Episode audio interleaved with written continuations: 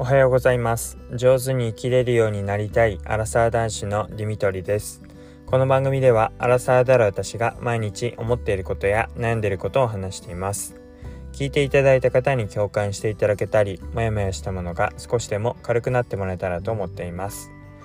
おはようございます。え今日は木曜日の朝になります。えー、曇り空ですけども結構気温は高くてあったかいなって感じがしています、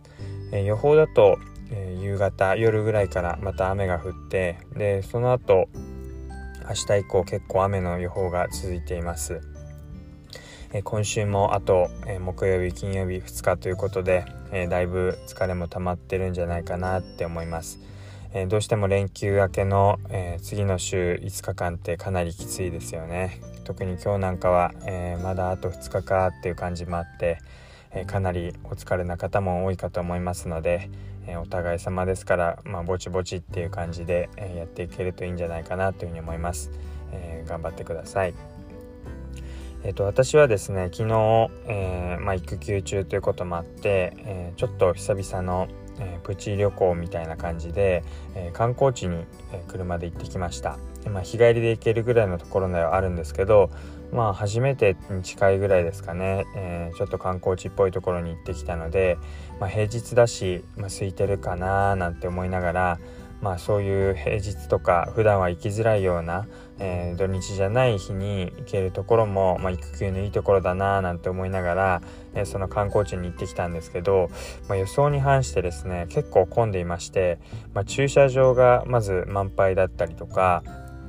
本当に想定外の、えー、こんな感じになるんだっていうぐらい混んでいまして、まあ、誰が来てるのかっていうので、えー、今日はその辺りを話していきたいと思います。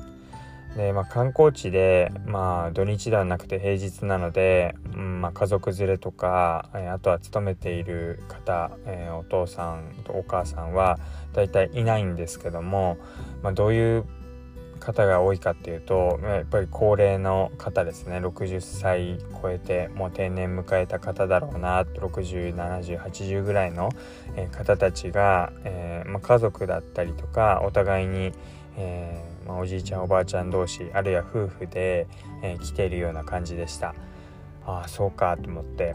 えー、まあ、仕事がある場合には平日は来れませんけど逆にもう定年を迎えた、まあ、高齢の方は、まあ、平日の方がいいってことで逆に平日は、そういう方たちで混むんだなっていうふうに思って、まあ、普段は行かない分知らないからこそあこういう人たちには需要があるんだなってことでびっくりしました。まあ、同じように、えベビベビーカーだったりとか、えー、まあ抱っこ紐に赤ちゃんを乗っけてきているパパママも来ていましたけども、まあ、それ以上に8割9割が、えー、そういう、まあ、高齢者の方で、まあ、実際うん、あの人口の比率を見てもそういう方たちが、ま増えてきているっていうのはまあ高齢化って言われるぐらいですからなんとなくイメージはできてたんですけど、まあ、これだけ平日の観光客っていうので考えてみるとこんなに多いんだっていうことでびっくりしてしまいました。でなのでそんなに、えー、かなりガラガラの状態で観光地回れたかっていうとそうではなくて結構たくさんの方がいて予想以上に混んでたのでびっくりしてしまったんですが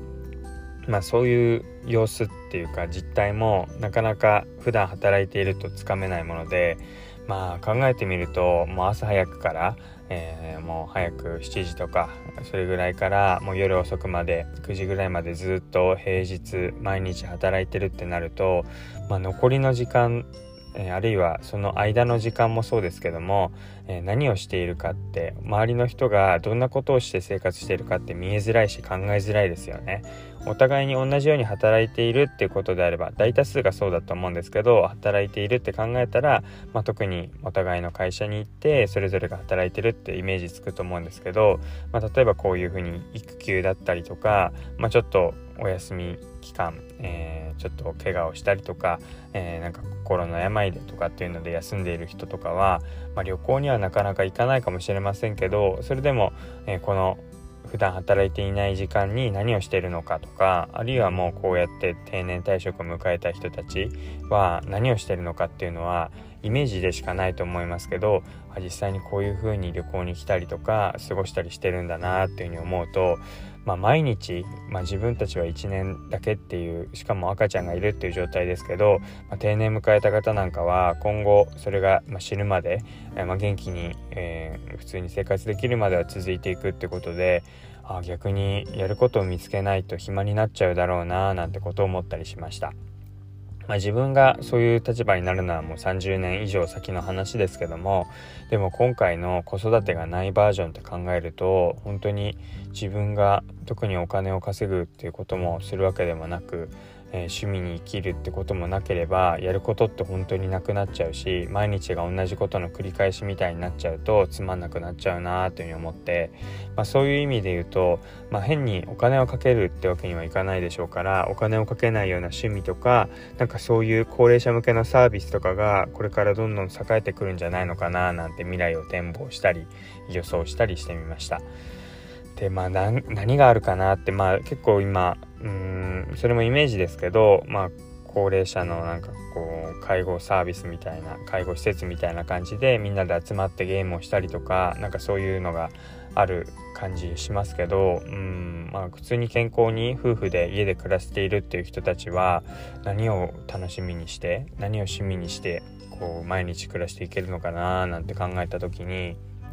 まあ、結構今なんかもそうですけど、まあ、私たちの、えー、お世話というか、えー、孫の面倒を見ながらいろいろ話したりとか、まあ、ちょっとご飯食べに行ったりとかっていうのが、まあ、うちの両親なんかはすごい好きそうですし、まあ、ちょっとこう友達から頼まれたり以前の職場の人たちから頼まれたようななんかこううんまあ、めんどくさいなって思うような仕事っていうかなんか頼まれ仕事みたいなのを今でもやってたりしますけども、まあ、そういうのが、まあ、意外とっていうか、まあ、やっぱり誰かに頼まれたりとか誰かの役に立つっていうのが、まあ、今後も定年を迎えた後も楽しみになったりとか、まあ、生きがいみたいなのにつながっていくんだろうななんてことを思ったりしています。なのでこう今は抱えているものとか頼まれているものとかたくさんあって早くなくして定年みたいなもう何もない生活がしてみたいって思うかもしれませんけど、まあ、それはそれで何もなくなって人との関わりもなくなってしまうっていう定年後の生活ってもうずっとそれがまあ本当に寿命で言ったら20年とかそれぐらい続くわけでそれって結構大変だなーなんて思ったりしました。えー、皆さんはえー、もう今がむしゃらに働いてそんな考える余裕はないとは思いますけども、まあ、もしもう30年とか、えー、40年とか先に定年を迎えた時にどんな生活がしたいかなとかどんな生活が送れるのかなっていうのをイメージしてみると、まあ、意外と今って、まあ、こうやってやることがあって何か誰かの役に立ててるっていうのが幸せなことかもしれないって、えー、思えるようになるかもしれません。まあ、そんなことを考えられないぐらいもう切羽詰まってお忙しいかと思いますけども、えー、ぜひ、えー、そんなことを考えることができたら、えー、そんな余裕があったらいいななんてことを思っています。ということで、え、最後まで聞いていただいてありがとうございます。またお会いしましょう。